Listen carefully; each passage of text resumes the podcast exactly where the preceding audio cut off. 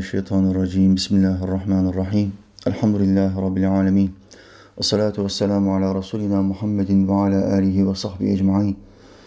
Allahümme inneke afuvun kerimun tuhibbul affa fa'fu anna. La ilahe illa ente. Allah'ım senden başka ilah yok. Sübhaneke seni yarattığın her şeyden tenzih ederim. İnni kuntu minez zalimin. Muhakkak ki ben nefsine zulmedenlerden oldum. Rabbena atina Rabbim bize ver. Fid dünya haseneten dünyada iyilikler ver. Ve fil ahirete haseneten ahirette de iyilikler ver. Ve qina azaben nar bizi ateşin azabından koru. Rabbena ufilli Rabbim beni affet. Ve li valideyye anamı babamı affet. Ve lil müminine bütün müminleri affet. Yevme yegumul hisab o dehşetli hesap gününde. Rabbi e'udu bike min, hemedati şeyatin. Rabbim vaaz vereceğim. Şeytanların dütmelerinden sana sanırım. Ve e'udu bike Rabbe yahdurun. Ve onların yanımda hazır bulunmalarından da sana sığınırım. Rabbi şrahli sadri. Allah'ım şu sadrıma genişlik ver. Ve yessirli emri. Yapacağım şu güzel işi bana kolaylaştır. Ve ahlul ugdeten min lisani. Şu lisanımdaki düğümü çöz Allah'ım. Yefkahu kavli. Ki insanlar cümlelerimi çok kolay anlasın. Amin ya mu'in bi hurmeti Taha ve Yasin. Yerlerin ve göklerin sahibi olan Allah'ımıza yarattıklarının nefesleri adedince hamdü senalar olsun. O Allah ki Adem'in Allah'ı, Şit'in, İdris'in, Nuh'un Allah'ı, Hud'un ve Salih'in Allah'ı, İbrahim'in, Lut'un, İsmail'in Allah'ı, İshak'ın, Yakub'un ve Yusuf'un Allah'ı, Eyyub'un Allah'ı, Şuayb'ın, Musa'nın ve Harun'un Allah'ı, Davud'un, Süleyman'ın, İlyas'ın ve Elyasa'nın Allah'ı, Yunus'un, Zekeriya'nın, Yahya'nın ve İsa'nın Allah'ı ve adı dört kitapta övülmüş olan Efendimiz Ahmet'in Allah'ı sallallahu aleyhi ve sellem. Allah'ımızın bütün peygamberlerine selam olsun. Bu akşam size İmam Rabbani'den uzun zamandır mektup okumamıştım.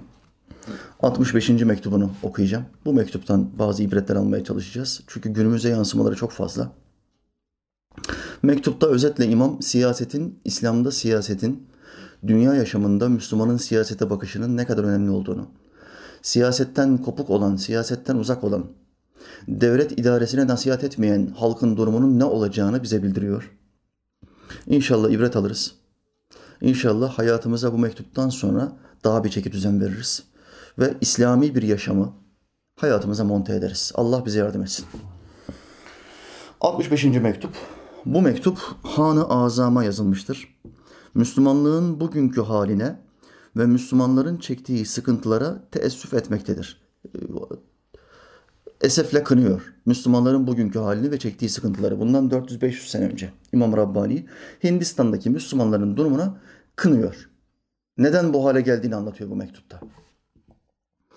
İmam şöyle başlıyor mektubuna. Allahü Teala kuvvetinizi arttırsın. Onun dinini yükseltmek için din düşmanları ile olan mücadelelerinizde yardımcınız olsun. Demek ki bu mektubu yazdığı zat din düşmanlarıyla mücadele konusunda, cihat konusunda, ilim öğretme ve halka İslam'ı yayma konusunda aktif bir adam.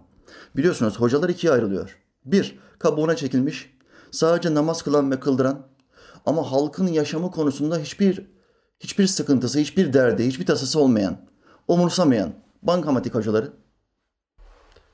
İkinci tipteki hocalar halkın sıkıntılarını, halkın dertlerini dertlenen, Müslümanların derdini çözmek için elinden gelen her şeyi yapan mücahit hocalar. Müslümanları bilgisizlikten, ışıksızlıktan, karanlıktan ve dertlerden kurtarmak için çırpınan mücahit, sadık, ücretsiz çalışan hocalar. Hocalar iki türlüdür. Demek ki İmam Rabbani Hazretleri'nin bahsettiği hoca bu ikinci sınıftaki. Bir mücahit, dinsizlik akımına karşı hareket yapan, hamle yapan bir adam. Muhbiri sadık, sadık haberleri bize ihbar eden kişi yani Muhammed Aleyhisselam buyurdu ki Efendimiz Aleyhisselam'a muhbiri sadık denir. İsimlerinden bir tanesi muhbirdir. Neyi ihbar ediyor bize? Başımıza gelecek olan bütün meseleleri. Bu dünya hayatında başımıza neler gelecek? Sayha sayha halinde, safhalar halinde derece derece hepsini bize tarif ediyor. Musibetler, nimetler. Musibetler, nimetler. Evlat, hanım, mal, mülk, fakirlik, hastalık, yaşlılık, ölüm. Bütün bunların tamamını muhbiri sadık bize anlatıyor. Yaşayacağımız her şeyi. Kademe kademe hepsini anlatıyor. Ama burada bitmiyor. Daha yaşayacağımız şeyler var. Öldükten sonra bu ruha ne olacak? Bu bedene ne olacak? Kabirde başımıza ne gelecek? Oraya girip çıkmış olan bir tane adam yok. O hali görebilen birisinin bize anlatmış olması lazım. Muhbiri Sadık kabir halini ihbar ediyor, bize bildiriyor bir sürü hadislerinde. İşte bundan dolayı ahiret hesabına bize ihbar ettiği için, bildirdiği için, mizanı, cennet cehennemi, sıratı bize bildirdiği için ona muhbiri sadık denir. Doğru muhbir, sadık muhbir. Allah'ın selamı Efendimin üstüne olsun. O muhbiri sadık olan peygamber şöyle buyurdu. İslamiyet garip, kimsesiz olarak başladı. Muhammed Aleyhisselam tek başına bu davayı anlatmaya başladı. Kendisine ilk iman eden kişi bir kadındı. Hatice anamız. Allah'ın selamı onun üstüne olsun. İnşallah cennette sofrasına oturup nimet yemeyi Allah bize nasip etsin. Amin. Garip olarak başladı. Tam 6 sene boyunca Muhammed Aleyhisselam İslam'ı anlattı. Ahlakıyla, kelimeleriyle, sözleriyle. Şirk koşan halkı, 360 farklı tanrıya tapan halkı İslam'a çağırdı. 6 yılda 40 kişi iman etti. Bu garipliktir. Bir peygamber olmasına rağmen sadece 40 kişi 6 sene içinde ona iman etti.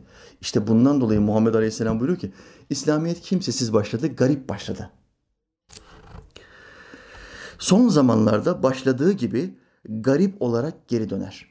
Kıyamete yakın dönemde nasıl başladıysa, azınlıksa, büyük bir azınlık, çok küçük bir azınlıksa, kıyamete yakın olan dönemde, ahir zamanda o azınlığın aynısı o dönemde de olacak. Müslümanların sayısı çok az olacak. Ben Müslümanım deyip inanmayanların sayısı çok fazla olacak. Garip olan Müslümanlara müjdeler olsun diye hadis-i şerifini Muhammed Aleyhisselam bitiriyor. Sen şimdi putperestlerin sayısı fazla diye, Hristiyanların sayısı fazla diye garip olan İslam'ı terk edersen bu müjdeye nail olamazsın. Allahü Teala kitabımız Kur'an'da insanların çoğunluğunun iman etmeyeceğini söylüyor. İnsanların çoğunluğunun gafil olduğunu, kafir olduğunu söylüyor. Demek ki çoğunluk kıyamete kadar hep Allah'ın karşısında, İslam'ın karşısında olacak. Bu hakikati bir kere gözünün önüne alacaksın. Dolayısıyla sayılara, rakamlara takılmayacaksın. Garip başladı, garip olarak biteceğini Muhammed Aleyhisselam söylüyor. Mesele şu, bütün dünya iman etmese bile benim imanımda zerre kadar bir tereddüt, bir oynama olmaz sözünü aklınla, dilinle ve kalbinle söyleyebiliyor musun? Buna hakiki iman denir. Bazısının aklı söyler, dili söyler, kalbi söylemez. Buna münafık gönlü denir. Kalbi diliyle aynı yerde değil, kalbi başka. Ya acaba yanlış olabilir miyim? Bizim sayımız çok az. Bu sayıyla değildir. İman sayıyla değildir. İman teslimiyetle alakalıdır. İslam'ın kelime manası teslim olmak anlamına gelir. Garip olanlara müjdeler olsun. Allahü Teala bizleri de bu gariplerden yapsın. Amin. İmam devam ediyor. Bir hadis-i şerifle giriş yaptı. Bundan önceki hükümet zamanında Ekber Şah zamanında Müslümanlar o kadar garip olmuştu ki kafirler açıkça Müslümanlığı kötülüyor, Müslümanlığı Müslümanlarla alay ediyorlardı. Biliyorsunuz İmam Rabbani'nin hizmetinin başlarında Ekber Şah diye bir adam Hindistan'ın liderliğine geçti. Timur'un soyundan gelir. Başlangıçta bir Müslüman idi. Ondan sonra ateşe tapan bir adam oldu. Hristiyanlığı teklif ettiler. Hristiyanlığı inceledi.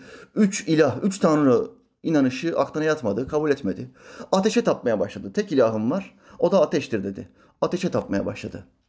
Hindistan'da halk çok kuvvetli bir nüfuza sahip olduğu için, geniş bir kitle olduğu için halkın kuvvetini bir yerde toplama adına bir fikir beyan etti. Bütün vezirlerini, devlet erkanını bir yere topladı ve dedi ki dini ilahiyi kuracağım.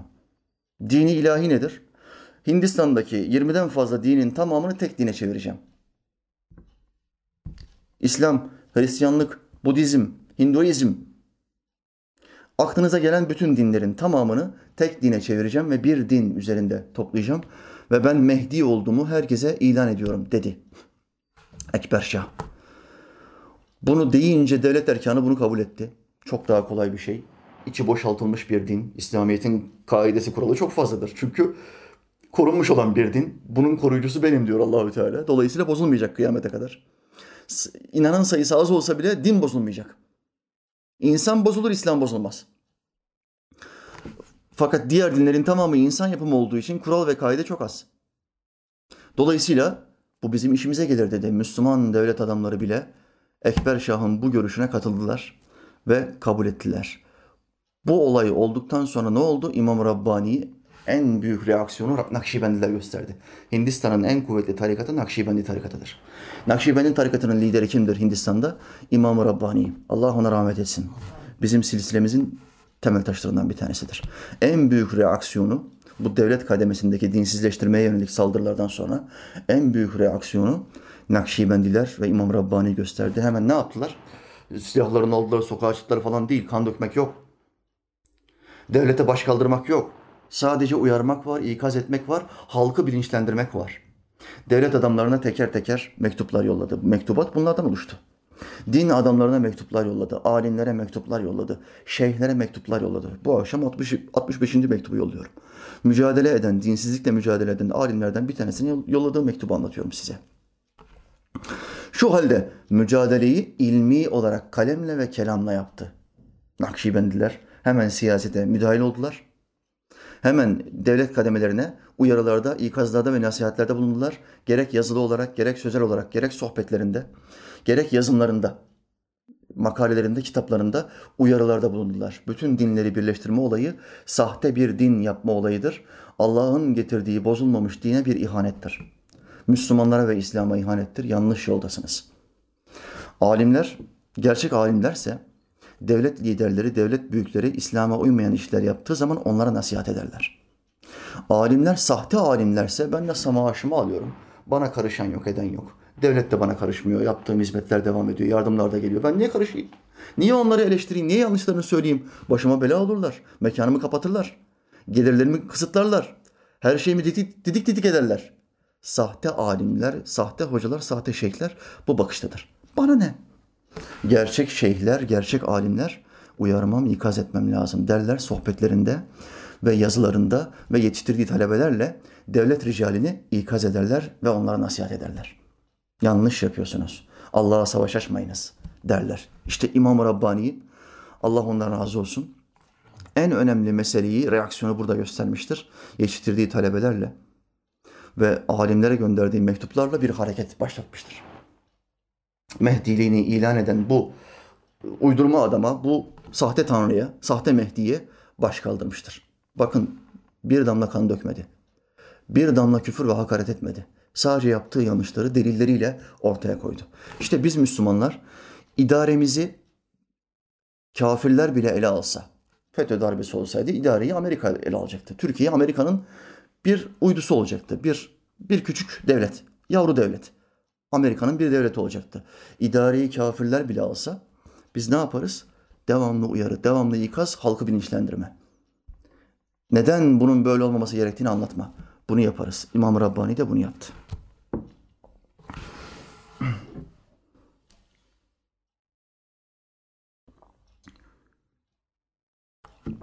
Açıkça kafirler Ekber Şah döneminde tabi dinleri birleştireceğim deyince, İslam'ı zayıflatınca, alimleri susturmaya çalışınca kafirler apaçık bir şekilde Müslümanlara ve İslam'a küfürler etmeye başladılar. Dinsizliklerini, ahlaksızlıklarını sıkılmadan açıklıyorlardı. Hiç çekinmiyorlar, sıkılmıyorlar çünkü başlarında Ekber Şah var. Dinsiz bir lider. Çarşıda, pazarda kafirleri ve dinsizliği övüyorlardı.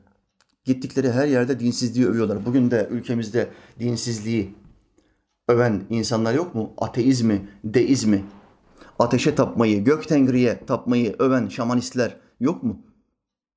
Aleni bir şekilde ülkemizde dinsizliği övüyorlar. Bugün ülkemizde yayınlanan platformlarda, TV'lerde ve internet üzerinden yayınlanan dizilerde, filmlerde İslamiyet'e alenen açıkça küfürler edilmiyor mu? Rütük TV'lere müdahale edebiliyor bir yere kadar.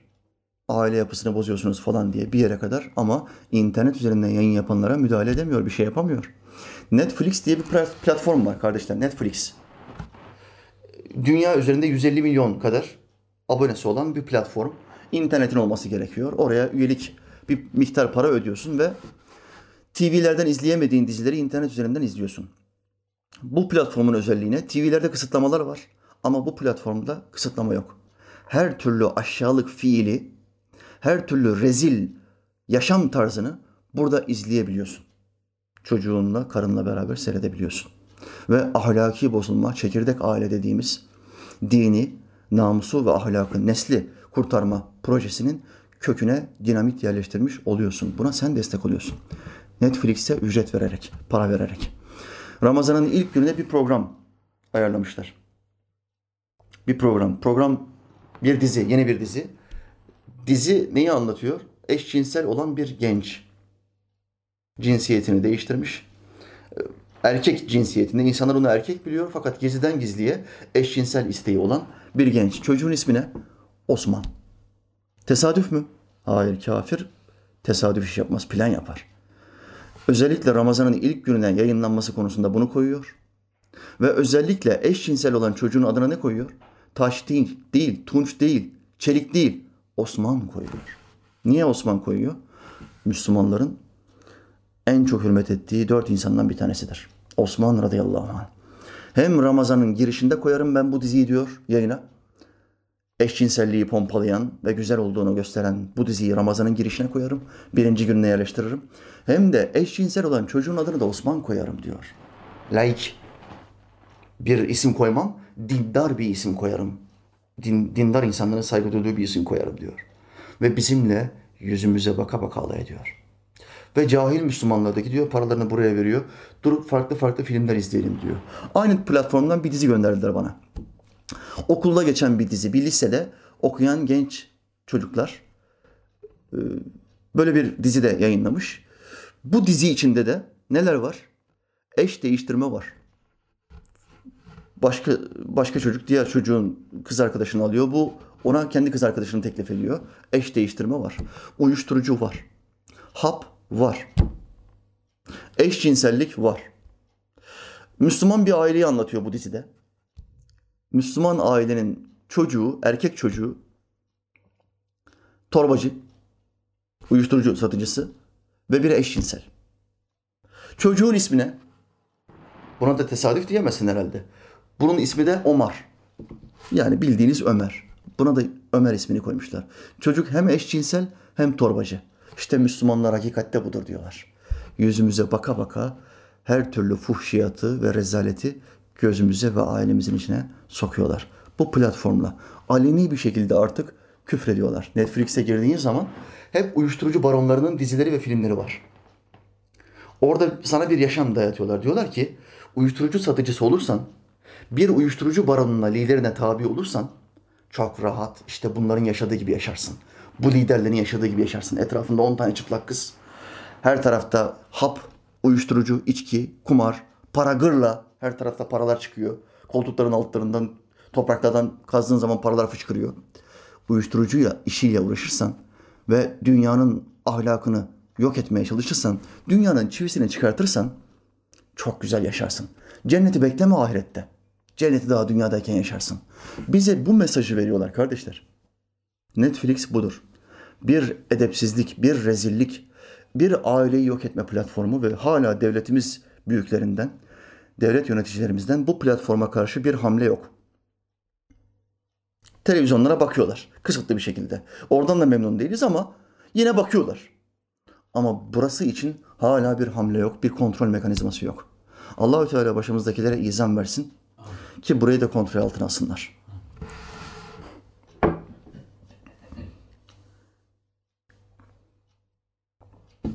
İmam devam ediyor. Çarşıda, pazarda kafirleri ve dinsizliği övüyorlardı Ekber Şah döneminde. Müslümanların Allahü Teala'nın emirlerinden birçoklarını yapması, söylemesi ve yazması yasak edilmişti. İbadet edenler, İslamiyete uyanlar ayıplanıyor ve kötüleniyordu. Şu anda ülkemizde kim varsa, hocam sohbetinizi seyrettim, tesettüre girdim haberiniz olsun, namaza da başladım.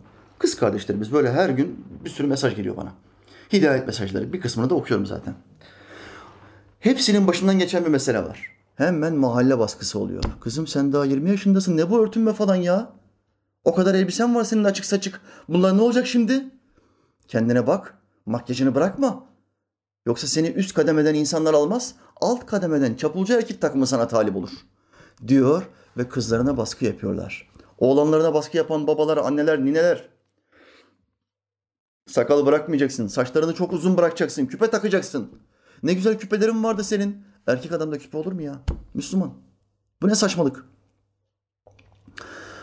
Namaza başlıyor çocuk. İki tane sohbetimizi seyrediyor. Namaza başlıyor. Hemen babasından hareket. Biz cumhuriyetçiyiz, biz laikiz, biz namaz kılmayız. Bu nasıl iş ya? Sen Müslüman değil misin? Müslümanım ama laik Müslümanım. Namaz bize uzak.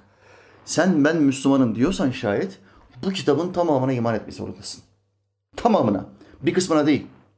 Tamamına iman ettiğin kitabı 70'ten fazla yerde namazın farz olduğunu bildirir Allahü Teala. Ekimis salah, namazı kılın ve etuz zeka, zekatı verin. O kısımlar, namaz emirlerini verdiği ayetler beni bağlamıyor mu diyorsun yoksa? Laik Müslüman. Senin kafan çalışmıyor mu? Neden düşünmüyorsun? Neden Allah'ın kitabını bir kez okumuyorsun? Dizileri izlemeye fırsatın var, filmleri izlemeye fırsatın var. Allah'ın kelimelerini okumaya fırsatın yok mu? Okursan bir irkilirsin, titrersin ve kendine gelirsin. O zaman Allah'ın Kur'an'ına bakarak Allah'a küfredemezsin. Çünkü artık öğrenmiş olursun. Lütfen ilimden uzak kalma Müslüman kardeşim. Seni mankurtlaştırıyorlar. Seni putperest yapmak istiyorlar. Seni heykellerle huzura kavuşturmak istiyorlar. Heykel sana huzur falan veremez. Huzur verseydi müşriklere verirdi. Her müşrik kız çocuğunu toprağa gömdü. Heykel bir ilah olsa kız çocuğunun toprağa gömülmesine izin verir mi? Allahü Teala Kur'an'da ne buyuruyor? Kız çocukları benim, erkekler sizin öyle mi? Ne kadar kötü zanda bulunuyorsunuz. Yani müşriklerin akidesinde kız çocukları Allah'a verilmeli. Bu yüzden gömülmeli. Hem kızlarından kurtulmuş oluyorlar. Namussuzluk yapmaları, yaptıklarını görmeyecekler, kurtulacaklar. Hem de güya o kız çocuklarını gömdükten sonra Allah'a yakın olacaklar. Bu Allah'a atılmış apaçık bir iftira. Apaçık bir iftira. Erkek çocukları onların, kız çocukları Allah'ın deyip kızları gömüyorlardı. 360 tane putun dili mi tutuldu? Bir tanesi diyemedim niye bu kızları gömüyorsunuz? Ama bizim Allah'ımız söyledi. Diri diri gömülen kız çocuğuna neden gömüldü sorulduğu zaman. Nasıl hesap vereceksin? Nasıl hesap vereceksin? İşte bu İslam'dır. Bu İslam'ı bilmezsen kafana göre dinler uydurursun. İzimlerle boğuşursun. Farklı farklı ideolojilerin kulu kölesi olursun. Allah'ın kulu kölesi olmazsın. O ahirete gittiğin zaman da seni o ideoloji kurtaramaz. Toprağın altına kadardır. Bütün menfaatin toprağın altına kadar. Toprağın altına girdiğin anda sana İslam lazım. Orada sana Kur'an'dan soracaklar. Demokrasiden, laiklikten, heykellerden sormayacaklar. Müslüman kardeşim uyan.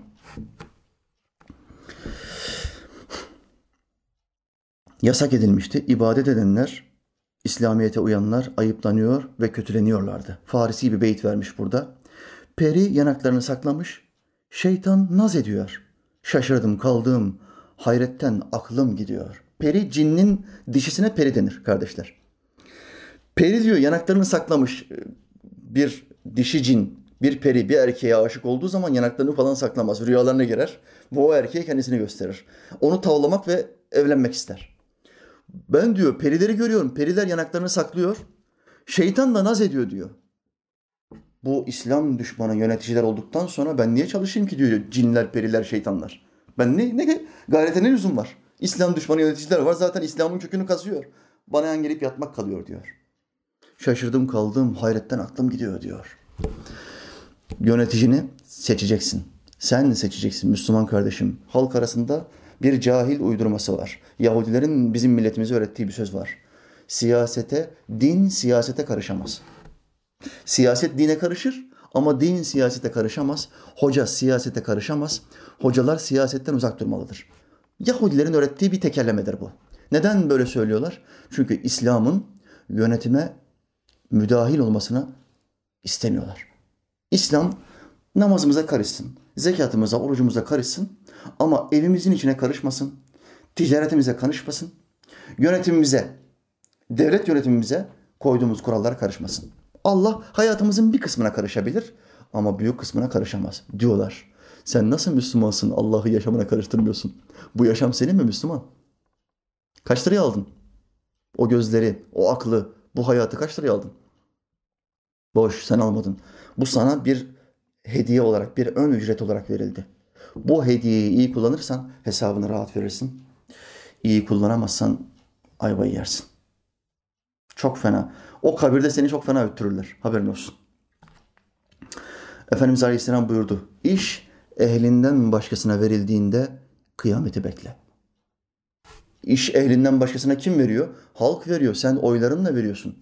Sen eğer İslami hassasiyeti olmayan bir adama oy verirsen ehlinden başkasına vermiş olursun. O adam yarın öbür gün gelir, senin camini kapatır, pavyona çevirir, ahıra çevirir. Ezanlarını susturur ya da ezanlarını asliyetinden çıkartır, Türkçe okutur. Bu ülkede 1932'den 1950'ye kadar ezanlar Türkçe okundu. 10, 18 sene. Bu bir işkencedir. Sen neden bütün dünyada Müslümanların ezanları Arapça okuduğunu biliyorsun. Asli lisanımız, ibadet lisanımız Arapçadır. Türkçe değildir. Neden bize işkence yapıyorsun? Niye müsaade etmiyorsun? Neden gavur şapkası, fötür takmadığım için beni asıyorsun, beni öldürüyorsun? Başımdaki sarık sebebiyle beni öldürüyorsun. Böyle bir zulüm var mı? Neden bu zulümleri bize yapıyorsun? Halk seçimi yaparken İslami hassasiyet olmayanları seçerse zulüm başlar. Kendi kendine İslam'ı kazımış olur. Oy veren kim varsa namazı mı yasakladı? Sen yasakladın. Kafire oy verdin ya da kafire maşa olmuş adama oy verdin. Camiyi kapattılar mı o başındakiler? Başörtüsünü yasakladılar mı? Üniversitedeki kızlarımıza başörtüsü ikna odaları kurdular mı? Sen oy verdin. Bunu sen yaptın. O kızları oraya koyup başörtüsüne küfrettiren sensin Müslüman kardeşim. Rahmetli Erbakan hocamızın bir tabiri var idi. Siyasetle ilgilenmeyen Müslümanı, Müslümanla ilgilenmeyen siyasetçiler yönetir. İslam'la ilgilenmeyen siyasetçiler yönetir. Sen siyasetle ilgilenmezsen, siyasetin içine müdahil olmazsan ve Allah'ın kurallarını siyasetçilere hatırlatmazsan seni kim yönetir? İslam'a düşman olan gelir, başa oturur, seni yönetir. Yarın der ki camilerin tamamını kapatıyorum. Bir kısmını ahıra çeviriyorum çünkü cemaat çok azaldı. Öbür gün der ki bütün okullarda başörtüsünü kaldırdım. Kızların tamamı açık başta gidecek. Bunu söyler. Bu kuralları çıkartır. Sen de hiçbir şey yapamazsın. İşte siyaset bu yüzden çok önemlidir. Madem göklerde hüküm süren, gökleri ve yeri yaratan Allahü Teala göklerde hüküm sürüyor. Kimse onun hükümlerine karışamıyor. Göklerde hüküm süren Allah yerde de hüküm sürecek. Onun kitabının yere de hükmetmesi için sen bir şeyler yapacaksın. Sen çalışacaksın. Sen gayret göstereceksin. Adamın biri Mevlana Celaleddin'e geldi. Mevlana Celaleddin Rumi. Allah ona rahmet etsin. Talebeleriyle beraber Selahaddin Zerkubi'yi ziyarete gitti. Kuyumcudur Selahaddin. Onu ziyarete gitti. Çay içerken, muhabbet yaparken adamın bir tanesi içeriye daldı, gözyaşları içerisinde kendisine vuruyor, göğsünü dövüyor. Ey Mevlana, yardım et. Oğlumu kaçırdılar, daha kaçırdılar. Oğlumu bulamıyorum. Oğlumu bana geri getirmiyorlar. Allah'a dua et, sen Allah'ın sevgili kulsun. Allah'a dua et, Rabbim oğlumu bana getirsin. Mevlana Celaleddin dedi ki, tabii, tabii ki dua ederim. Tabii ki dua ederim ama çok şaşırdığım bir şey var, söylemeden geçemeyeceğim. Bu insanlara ne oluyor ki Allah'ı kaybetmiş durumdalar? Onlara Allah yarattı. Sahip oldukları her şeyi onlara Allah verdi. Ve bu insanlar Allah'ı kaybettiler. Allah'a kavuşmak için hiç böyle kendilerini paralamıyorlar. Çocuğuna kavuşmak için kendini paralıyor, göğsünü dövüyor, ağlıyor, inliyor. Ama Allah'ı kaybetmiş insanlar, Müslümanlar Allah'a kavuşmak için hiç kendini paralamıyor. Hiç kendini dövmüyor. Bu insanlara ne oluyor? Bu insanlar nereye gidiyor? Namaz kılmıyorsun ve bir kere bile göğsüne vurmuyorsun. Yazıklar olsun bana. Oruç tutmuyorsun. Hayatın boyunca zekat vermemişsin. Allahü Teala sana büyük zenginlik vermiş. Hayatın boyunca bir sene bire zekat vermemişsin ve kendini dövmüyorsun. Yazıklar olsun bana demiyorsun. Utanmıyor musun? Hakikaten utanmıyor musun? Bu hepimize ibret olmalıdır. Mevlana Celaleddin yanıma gel diyor. Bir dua okuyor. Allah'ım bu kardeşimize çocuğuyla kavuştur, buluştur diyor. Çok geçmeden haber geliyor. Güvenlik kuvvetlerinden haber geliyor. Çocuğunu bulduk. Evine gel adam koştura koştura evine gidiyor. Mevlana Celaleddin'e gözyaşları içinde dua etmeye başlıyor. Allah'ı bulmak için, Allah'ına kavuşmak için hamle yapman gerekiyor, çalışman gerekiyor. Bu çalışmanın ilk adımı ne olur? İbadetle olur. İkinci adımı ibadet etmeni engelleyecek olan sebepleri ortadan kaldırmak. Yani yöneticilerini Müslümanlardan, İslam ile ilgilenen, Müslümanların hassasiyetlerine hassas davranan insanlardan seçmen. Bunu yapmıyorsa başkasına bakacaksın. Ölçün ne? Dış politikada şöyle davranması lazım. Benim seçeceğim lider dış politikada bunu yapması lazım. İçeride şunu yapması lazım. Ticaretime şöyle bir destekte bulunması lazım. Faizde indirim yapması. Hayır. Müslümanın ölçüsü şudur. Dinimi yaşamam konusunda yolumu açması lazım. Daha bir rahatlatması lazım.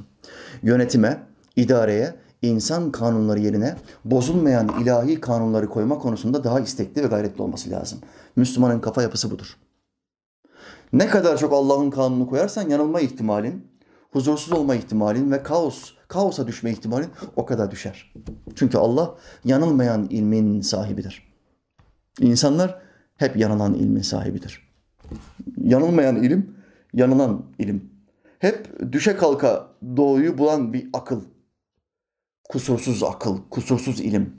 Bu varken sen diyorsun ki biz düşe kalka, düşe kalka buluruz. Olmaz. Dinle Allah'ı. Dinle Rabbini. Dinle Peygamberin Muhammed Aleyhisselam'ı. Yeme fareyi. Yeme köpeği. Yeme yarasayı. Bunları yemek caiz değil. Niye yiyorsun? Yediğin zaman da bütün dünyanın başına çok büyük bir bela açıyorsun. Bela açıyorsun. Sonra bütün Avrupa ülkeleri billboardlara Muhammed Aleyhisselam'ın karantina nasihatlerini asıyor. Bütün Avrupa ülkeleri, bütün üç tanrıcılar. Kimi asıyorlar? İsa Aleyhisselam'ın sözleri değil. Son peygamber Muhammed Aleyhisselam'ın kelimelerini asıyorlar. Ellerinizi devamlı yıkayın. Ağzınızı çalkalayın. Burnunuzu çalkalayın. Bir yerde salgın varsa işine girmeyin. Salgın olan yerde bulunuyorsanız oradan dışarıya çıkmayın. Muhammed Aleyhisselam'ın kelimeleri şu anda bütün Avrupa'da billboardlarda. Gerek var mıydı bunlara? Bu kaosa düşmeye gerek var mıydı? Dinleseydin Allah'ı ve peygamberini bunlar olmayacaktı. Yüz binlerce insan ölmeyecekti. Allahü Teala bu insanlara hidayet nasip etsin. Amin. Efendimiz Aleyhisselam buyurdu. Bakın yöneticilik ne kadar önemli. 10 kişi üzerinde bile olsa yöneticilik yapmış olan her insan kıyamet gününde Allah'ın huzuruna elleri boynuna bağlı olarak gelir. Sen bir yöneticisin. Bir iş yerindesin. Müdürsün. Onların başında bir ustabaşısın. 10 kişi bile varsa altında sen Allah'ın nezdinde bir yöneticisin. Ve kıyamet günü Allah'ın huzuruna şöyle gideceksin. Elleri boynunda bağlı olmak budur. Allahü Teala ellerimizi arka taraftan bağlayacak. Yönetici sen bir imamsın. Bir dini öndersin.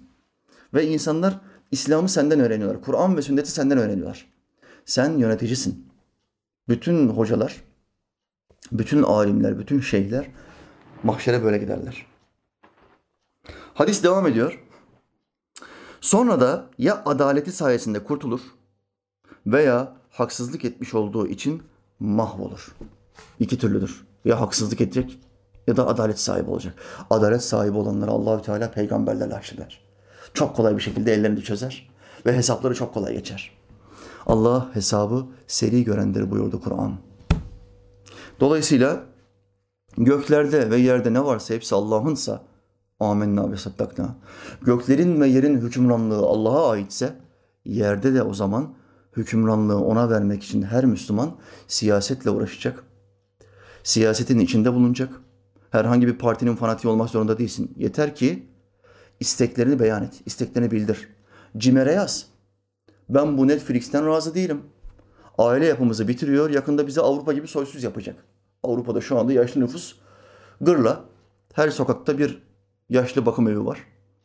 Genç nüfus bitik. Askerler hep paralı asker. Biz de onlar gibi olmayalım diye bu Netflix'i ya kaldırın ya bir hizaya koyun. Bizim ülkemizde bazı dizileri yayınlanmasın gibi bir şekilde bunları yazmanız gerekiyor Müslüman kardeşlerim. Allahü Teala izan versin, akıl fikir versin bize. Amin.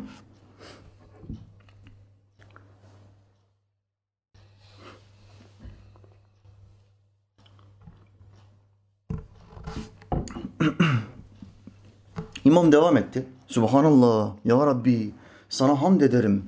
İslamiyet kılıncın altındadır buyuruldu. Bu şerefli dinin parlaklığı hükümet reislerine bağlı kılındı. Hükümet reisleri, eğer reisler İslam'a karşı hassassa bu din parlar. Ve o devlet, İslam ile yönetilen devlet dünyaya hükmeder. Ölçü çok basit. Bir, sahabeler. Peygamberimiz ve peşinden gelen sahabe dönemi dünyaya hükmetti. İki, Osmanlı dünyaya hükmetti. İslamiyet reislere, bağlı kılındı. Reisler İslami hassasiyeti varsa İslam'ı dünyaya yayarlar. Din parlar. Halbuki iş tersine dönmüş. Devlet, hükümet İslamiyet'i yıkmaya uğraşıyordu. Bu hale yazıklar olsun, teessüfler olsun, pişmanlıklar olsun. Timur'un soyundan gelen Ekber Şah, İslam'ı yıkmak için elinden gelen her şeyi yaptı. Mehdiliğini bile inan etti. Fakat başarılı olamadı elhamdülillah. Sizin mübarek varlığınızı Cenab-ı Hakk'ın büyük nimeti biliyoruz. Din düşmanlarının hücumları karşısında perişan olan müminleri kanadı altında koruyacak. Sizden başka bir kahraman bilmiyoruz. Teşvik ediyor, motive ediyor ve çalışmalarını arttırması için muhabbetlerini sunuyor İmam Rabbani o mücahit zata. Allah Teala sevgili peygamberi ve onun ehli beyti aleyhissalatü vesselam hürmetine kuvvetinizi arttırsın. Bu yaptığınız çalışmada gücünüzü, kuvvetinizi arttırsın. Yardımcınız olsun. Hadis-i şerifte buyurdu. Bir kimseye deli denmedikçe onun imanı tamam olmaz. İmanı kamil olmaz. Hadis-i şerifi sahihtir. Nasıl e, imanımızın kamil olduğu ortaya çıkacak? Etrafımızdaki insanlardan bazıları bize deli demezse bizim imanımız kamil değil. Kardeşler hadis-i şerif bize bunu söylüyor. Bu zamanda İslam sevgisinin, İslam gayretinin alameti olan bu cünun, delilik sizin temiz ruhunuzda görünmektedir. Bu zatta, imamın bahsettiği zatta delilik var. Fütursuz, korkusuz, hiç korkmadan devlet büyüklerine nasihat edebiliyor. Bu nimeti veren Allahü Teala'ya hamdolsun. Bugün öyle bir gündür ki az bir hareket, bir söz ya da bir yazı hemen kabul olunup pek çok sevap verilir. Ahir zamandayız kardeşler.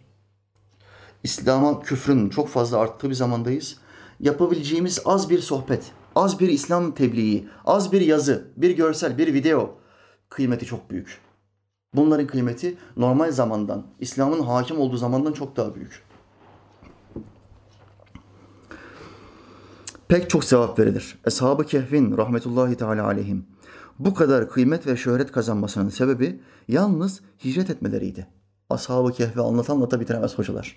Kur'an'da onlardan Allah'ın hidayete erdirdiği gençler olarak bahseder. Yaptıkları bir tek şey var. Hicret. Kafir bir devlet var. Putlara tapıyor. Başlarındaki imparatoru tanrı edinmişler, ilah edinmişler. Ona secde ediyorlar. Bu hayır, hayırlı kullar biz secde etmeyiz. Allah'tan başkasına secde etmeyiz diyorlar. Ve kaçıyorlar. Yaptıkları tek şey bu. Çok namaz kılmadılar, çok oruç tutmadılar. Zekat vermediler. Hicret ettiler. Ve Allah onların derecesini çok yükseltti. Düşman saldırdığı zaman süvarilerin az bir hareketi çok kıymetli olur.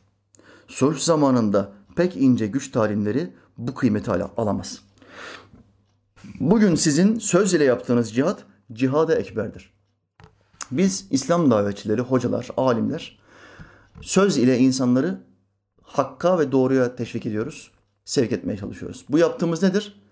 Cihadı esgardan yani kılıç cihadından üstün olan cihadı ekberdir. Cihadı esgarda, küçük cihatta neden ona küçük cihat deniyor? Çünkü cihadı esgarda can almak vardır. Bir kafirin canını alma. Ama cihadı ekberde can vermek, hayat vermek vardır. Ve o kafiri, İslam'a inanmayan o insanı İslam safına katmak ve gücünü arttırmak vardır. Bu yüzden bir insanı yaşatmak bin tane kafiri öldürmekten daha üstündür. Muhammed Aleyhisselam ne buyurdu? Bir kafiri Müslüman etmek bin kafiri öldürmekten bana daha güzel gelir. O ona savaş peygamberi diyenler utansınlar. Bakın bir kafiri Müslüman etmek bin kafiri öldürmekten daha üstündür. Neden? İslam safını kuvvetlendiriyorsun. Bu yüzden yaptığımız iş cihada ekberdir. Müslüman kardeşlerim. O videoları paylaşıyorsun ya o yazıları, İslami yazıları paylaşıyorsun ya profilinde bütün akrabayı taallukatın görüyor, arkadaşların görüyor, iş arkadaşların görüyor ve seni kınıyorlar. Ya bunları paylaşma ben rahatsız oluyorum diyorlar. İslam devletinde tekbirlerle, sarıkla, cübbeyle aldığımız İslam devletinde Türkiye'de profilini takip eden arkadaşların sana diyor ki İslami paylaşım yapma. Rahatsız oluyorum. Şu rezalete bak. Ve sen de eğilip büküyorsun ya işte haftada bir defa yapıyorum ya. Utanmıyor musun? İslam topraklarında haftada bir defa, iki defa İslami paylaşım yapıyorsun. Utanmıyor musun? Her gün Allah'ın dinini anlatan bir şeyler paylaşacaksın. Ayet, hadis, bir yazı, bir söz, bir video. Ve tebliğde bulunacaksın. O profiller İslam'ı tebliğ edecek.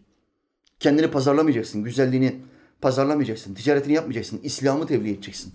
Bu senin vazifendir, bu cihad-ı ekberdir. Size nasip olan bu nimetin kıymetini biliniz. Var kuvvetiniz ile din düşmanlarını rezil edip hakkı söylemeye çalışınız. Bu söz ile bu söz ile olan cihadı tüfekle, kılıç ile olan cihattan daha karlı biliniz. Bizim gibi eli yazmaz, dili söylemez zavallılar bu nimetten mahrumuz. İmam Rabbani kendisini buraya tezellül ediyor, ortaya koyuyor, tevazu yapıyor.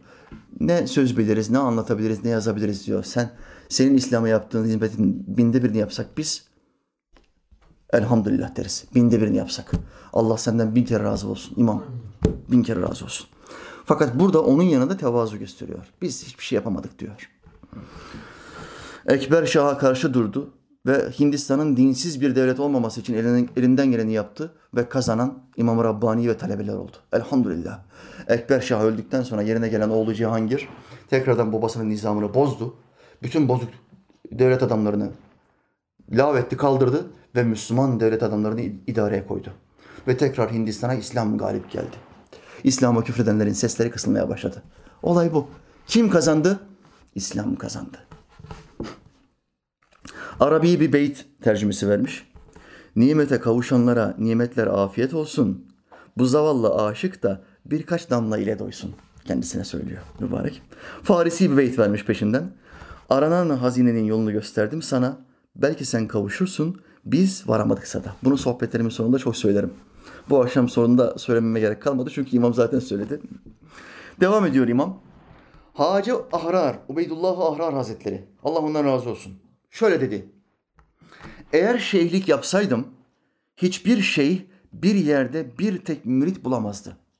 Ubeydullah Ahrar bizim silsilemizin büyüklerinden de çok büyük bir Allah dostudur.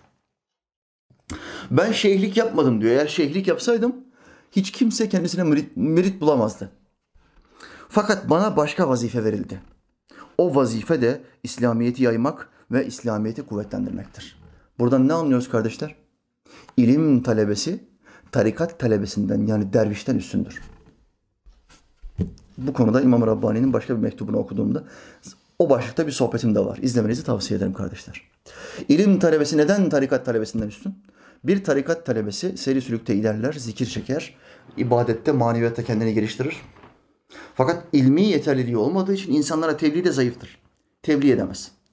İlim talebesi ise bu tarikat talebesi kadar manevi olarak kuvvetlenmese bile delilleri bildiği için ve bunları insanlara aktardığı için insanların hayatlarını kurtarır. Bu yüzden ilim talebesi onun kadar yaşayamasa bile tarikat talebesinden Allah nazarında daha üstündür. Çünkü hayat kurtarır. Kur'an bir insanın hayatını kurtarmak, bütün insanlığı kurtarmak gibidir der. Bir tıp adamı, bir doktor. Avrupa'nın bir ülkesinde de yanılmıyorsam Danimarka olması lazım. Billboardlara şu ayet-i kerime yazmışlar. Bir, bir insanın hayatını kurtarmak, bütün insanlığı kurtarmak gibidir. Bir insanı öldürmek, bütün insanlığı öldürmek gibidir. Doktorları ve sağlık çalışanlarını met etmek açısından yine Kur'an'dan alıntı yapmışlar. Sizin bu İncil'inizin, sizin bu Tevrat'ınızın dili mi tutuldu? Bizden daha çok ayet var. Niye onlardan alıntı yapmıyorsunuz da yanılmayan kitaptan alıntı yapıyorsunuz? Ne oldu? Siz de için için biliyorsunuz ki Allah'ın son dini, son şeriatı İslam bozulmadı ve bize indirildi. Ama zor. Zor olduğu için bizim nefsimize bozulmuş ve içi boşaltılmış dinleri yaşamak daha kolay geliyor. Allah size akıl izan versin. Amin. Amin. Bizim vazifemiz budur. İslamiyet'i kuvvetlendirmek ve savunmak.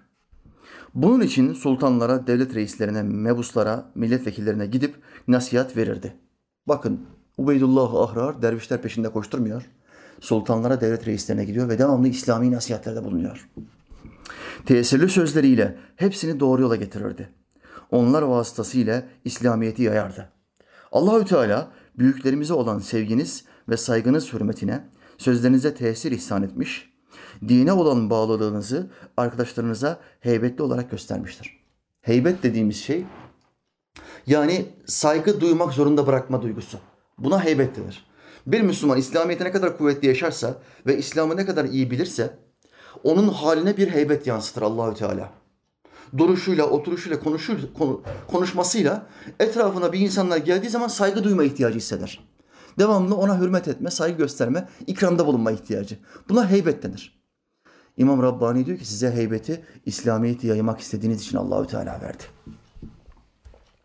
O halde hiç olmazsa Müslümanlar arasına yayılmış, adet haline gelmiş olan kafirlerin adetlerinin, bayramları, Noelleri, dansları, baloları, erkek kadının bir arada oturmaları gibi şeyleri Müslümanlar arasından kaldırılması için çalışmanızı, Müslüman evlatlarını kafirlere mahsus olan bu gibi çirkin şeylerden korumanızı istirham ederim diyor.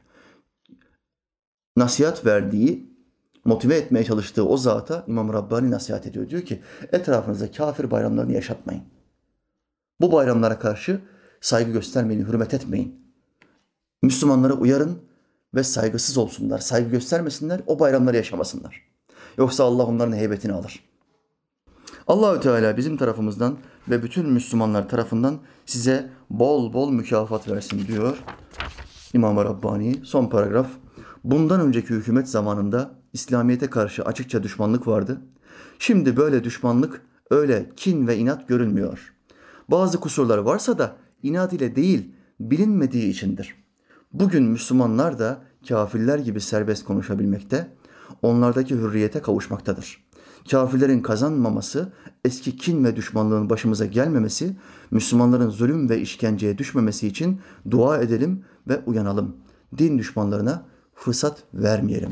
Kafirler ve din düşmanları eskisi gibi kuvvetlenmemesi adına yönetimine iyi bakacaksın. Yöneticilerinin Müslüman olmasına, muhafazakar olmasına dikkat edeceksin. Kime oy vereceksin?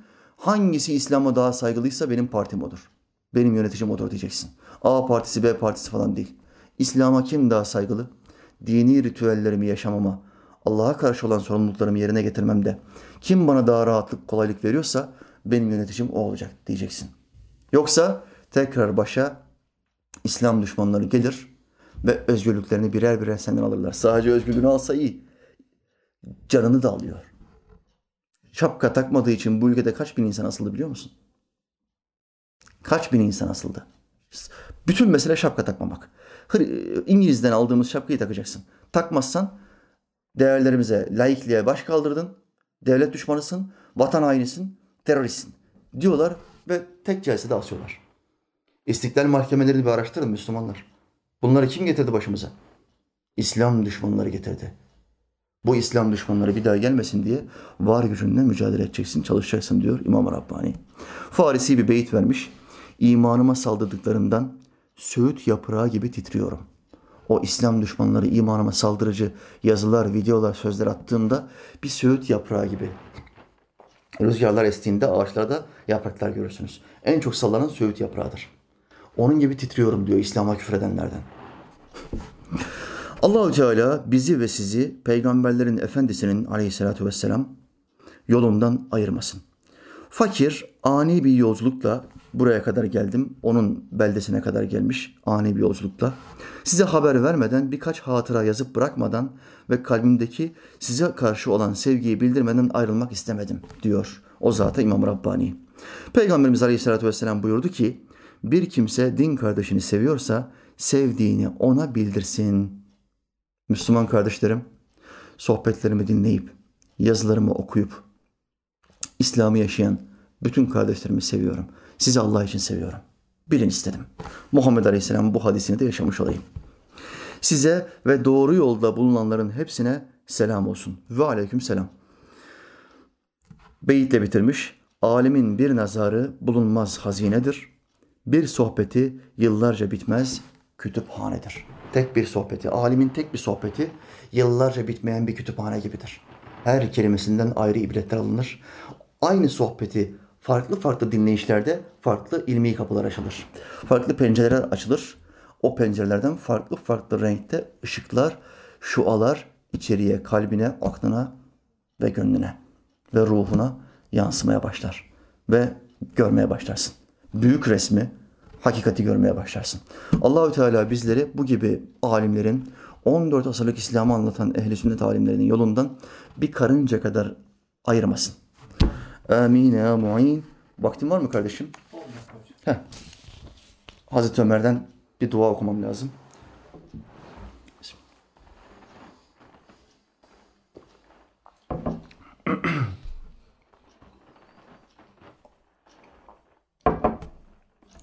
Halifemiz Ömer radıyallahu anh Kabe'yi tavaf ederken hep yaptığı bir dua vardı. Benim de çok sevdiğim bir duadır bu. Kelimesi kelimesine okuyacağım. Allah nasip eder de şu yolumuz açılırsa, umre ya da hac yolları açılırsa 2-3 ay daha görünmüyor. Bu seneki hacda gitmiş gibi görünüyor. Allah nasip ederse Kabe yolları açılırsa, Kabe'ye giderseniz Müslüman kardeşlerim bu duayı not alın. Halifemizin yaptığı duayı Kabe-i Muazzama'yı tavaf ederken yapın. Şöyle dedi Halife Ömer. Ya Rabbi beni saadet ehlinden yazdıysen yani cennet ehlinden yazdıysan bunda sabit kıl. Tavaf ederken diyor ki Allah'ım ne yazıldığımı bilmiyorum. Cennet ehli mi, cehennem ehli mi? Beni eğer cennet ehlinden yazdıysan amellerim beni cennete götürecek amellerse cennet ehlinden yazar. Beni onda yazdıysan sabit kıl. Beni cennet ehli durumunda sabit kıl. Eğer şekavet ehlinden yazdıysan yani günahlar, şakirlik, baş kaldırma, Allah'a baş kaldırma ve asi olma ehlinden yazdıysan beni oradan sil. Bağışla ve saadet ehlinden yaz. Cehennem ehlinden yazdıysan beni oradan sil ve saadet ehlinden yaz Allah'ım. Çünkü sen dilediğini siler, dilediğini yazarsın. Kitabın aslı senin katındadır diyor. Bu ayeti kerime söyledi. Allah dilediğini siler, dilediğini sabit tutar, dilediğini yazar. Kitabın aslı Allah indindedir. Bu ayettir. İmam halifemiz Emir el Müminin böyle dua ediyor. İnşallah Rabbim nasip eder de biz yine gidersek bu duayı tekrar ve tekrar yapmaya devam edeceğiz. Bir de hidayet mesajı okuyayım. Hocam okumazsın, görmezsin attığım mesajı diye sana yazmıyorum ama şimdi yazacağım. İster gör, ister görme. İster gör, ister. Allah'a şükürler olsun gördüm çok şükür. Ben 12 sene uyuşturucu içtim. Evliyim. Allah'a şükür bıraktım. Senelerdir seni takip ediyorum. Sanki abi oldun bana. Anlattıklarını hep başkasına değil de bana anlatıyormuşsun gibi dinledim. Demek ki dinlerken hakikaten gözlerime bakıyor, yüzüme bakıyor ve sanki halka değil de kendisine konuşuyormuşum diye hayal ediyor, düşünüyor. Tesiri belki de buradan alıyor kardeşim. Allah'a şükür hiçbir kötü alışkanlığım kalmadı. Bu ne demek? Uyuşturucu bırakmış. Şükürler olsun sohbetlerden tesir almış ve uyuşturucu bırakmış. Büyük bir beladan kurtardık bu kardeşi elhamdülillah. Buna cihada ekber denir. Sen kaç tane adamın uyuşturucu, uyuşturucundan kurtulmasına vesile oldun? İçkiyi bırakmasına vesile oldun Müslüman kardeşim. Çalışman lazım gelmez mi? Hiçbir kötü alışkanlığım kalmadı. Bir namaz kılmıyordum. Ve sen videoları çok sık atmaya başlayınca yani bana nasihate şükür namaza da başladım. Elhamdülillah en zoru namaza başlamak. Hamdolsun namaza da başlamış. Senden, senden Allah razı olsun. Bana sebep oldun. İstedim ki görmez mesaj atmayayım. Sonra dayanamadım belki görür diye attım. Abi bil ki canı gönülden duacınım. İki tane çocuğum var ellerinden öper. Kal sağlıcakla. Allah çocuklarını alim ya da alime yapsın. Ne olduğunu bilmiyorum kız mı erkek mi. İslam'a hadim hizmetçi kılsın ki binlerce insanın hidayetine vesile olsunlar. Allahü Teala inşallah hidayet verir de devam ederim namazıma. Allah'a emanet olun hocam. Kardeşim Allahü Teala sana bu namazı kolaylaştırsın. Kalbinde ne kadar şirk varsa temizlesin ki bu namaz sana kolay gelsin. Amin ya mu'in. Bir tane daha okuyayım. Hocam ben Osman Öğüt. 26 yaşındayım. Esnafım, evliyim ve iki oğlum var. Manav işi yapıyorum. Her gün iş yerinde kahvaltı yaparken telefondan, YouTube'dan komik videolar, faydası olmayan videolar izlerken senin ağına takıldım. Oradan boş halkımızı biliyorsunuz. Hep boş videolar seyrediyor, zaman geçiriyor. Yemek yerken gülüyor. Gülerek yediğin yemek gaflet yemeğidir. Besmele çekmeyen otursun. O videoyu açma. Önce bir besmele çek. Sağ elle başla ve o nimetleri sana verdiği için Allahü Teala'ya bir hamd et. Kalbinde bu hamd olsun. Bu nimetleri bana vermeseydin, yeme kuvvetini ellerime vermeseydin, çiğneme kuvvetini çeneme, dişlerime vermeseydin, haz alma, lezzet almayı damağıma, dilime, ağzımın içine vermeseydin, yutkunma kuvvetini bağırsaklarıma vermeseydin, öğütme kuvvetini mideme vermeseydin, sindirme ve def-i etme, dışarıya atma kuvvetini, bağırsaklarıma vermeseydin, dışkı yoluma vermeseydin ben bu nimeti yiyemeyecektim. Düşün Müslüman. Think about it. Şunu bir düşün.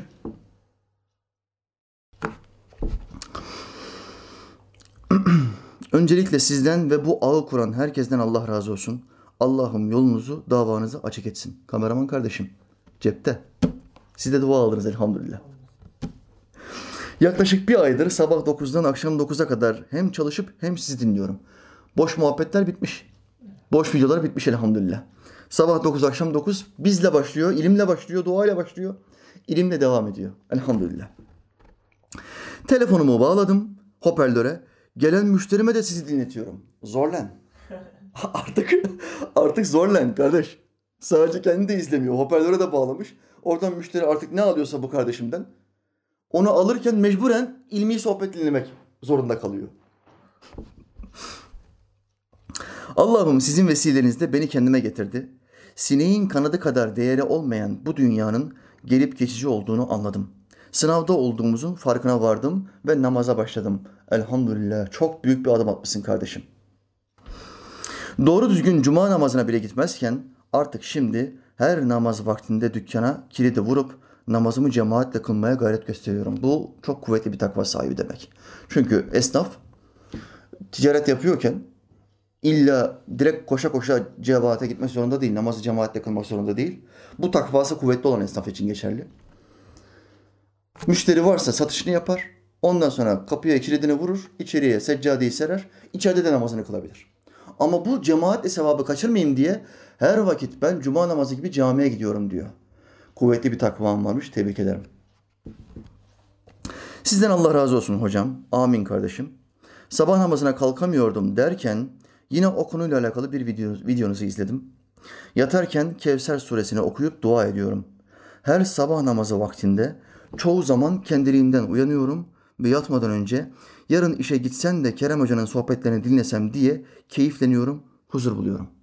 Şu anda ülkemizde yaşayan Müslümanların büyük çoğunluğu şöyle yapıyor. Yarın dükkana gitsem de dizinin 3. sezonunun 4. bölümü kalmış. Oradan bir devam edeyim. Acaba ne oldu? Jason öldü mü kaldı mı? Jason. Ay seni Jason kurtaracak. Dikkat et de o Jason senin bağırsaklarını deşmesin. Karın deşen Jack gibi olmasın. Dikkat et. Adamlar bunun hayalini planını kuruyor. Sabah işe giderken ya da gece yatarken.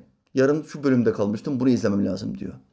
Ama bu kardeşim akşam yatarken diyor ki sabah şu sohbeti de izlemem lazım. İlmi olarak burada eksiğim var, açığım var. Orayı kapatmak için zekat konusunu izleyeyim. Ya da zikir konusunu izleyeyim ya da psikoloji konusunu izlemem lazım. Diyor, plan yapıyor. Elhamdülillah.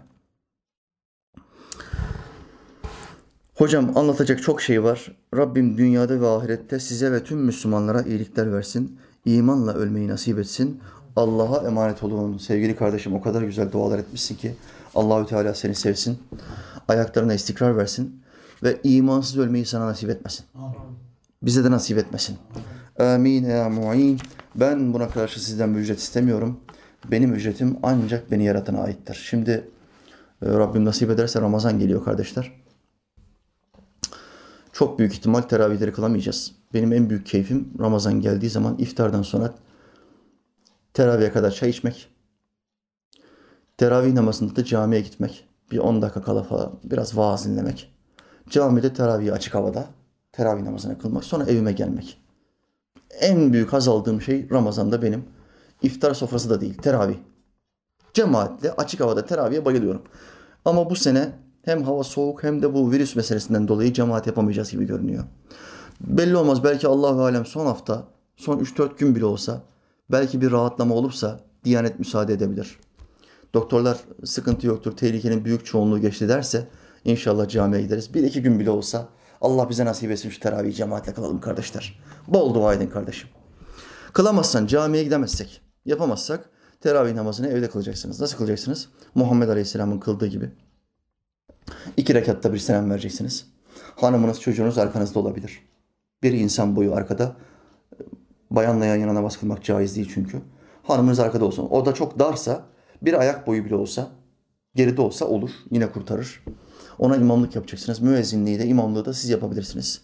Hanım ben müezzinliği biliyorum derse müezzinliği hanım da yapabilir. Sesi çirkinse boş ver yaptırmayın siz yapın. Gerek yok. Dikkatiniz dağılmasın. Çocuğunuzla, eşinizle, evinizde teravih namazı kılabilirsiniz. 8 rekattan 20 rekata kadar. Çok yorgunsun, bitkinsin. ikişer rekat olarak 4 selamda 8 rekat kılabilirsin. Peşinden vitri vacibe geçebilirsin.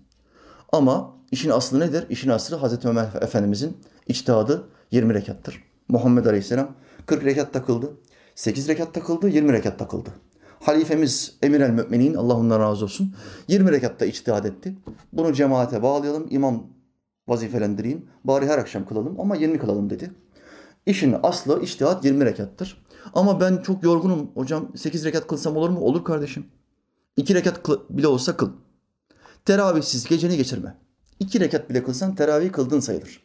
Tabii ki 20 rekat kılan bir adamla eşit olamazsın. Mümkün değil. Lakin teravih namazını kıldın mı melekler teravih namazı kıldı diye yazarlar. Bu sebeple bütün kardeşlerimi 20 rekat teravih kılmaya yapamıyorsa 8 rekat teravih kılmaya ama cemaatle, evinde cemaatle kılmaya teşvik ediyorum. Hanımınız huysuz, imamlarınızı beğenmiyor, sesinizi beğenmiyor. Ben daha hızlı kılarım tek başıma diyor. Sizi ağır buluyor. Nefsine ağır geldiği için tek başına kılmak istiyorsa tamam olabilir. Gitsin çekilsin odasında köşesinde tek başına namazını kılsın. Siz tek de kılabilirsiniz. Bari çocuğunuzu yanınıza alın. Olmasa tek başına da kılabilirsiniz. 20 rekattan hemen sonra 3 rekatta vitri vacibi kılıyorsunuz ve 33 rekatlık yatsı ve teravih ibadet ritüelimizi, Ramazan vazifemizi yerine getirmiş oluyoruz. Bütün meleklerin duasını almış oluyoruz. Allahü Teala Ramazana girdiğimiz günle Ramazan'dan çıkacağımız gün bizi tertemiz pak etsin. Bütün günahlarımızı affetsin. Amin ya mu'in. Aranan hazinenin yolunu gösterdim sana. Belki sen kavuşursun. Biz varamadıksa da. Velhamdülillahi Rabbil alemin. El Fatiha.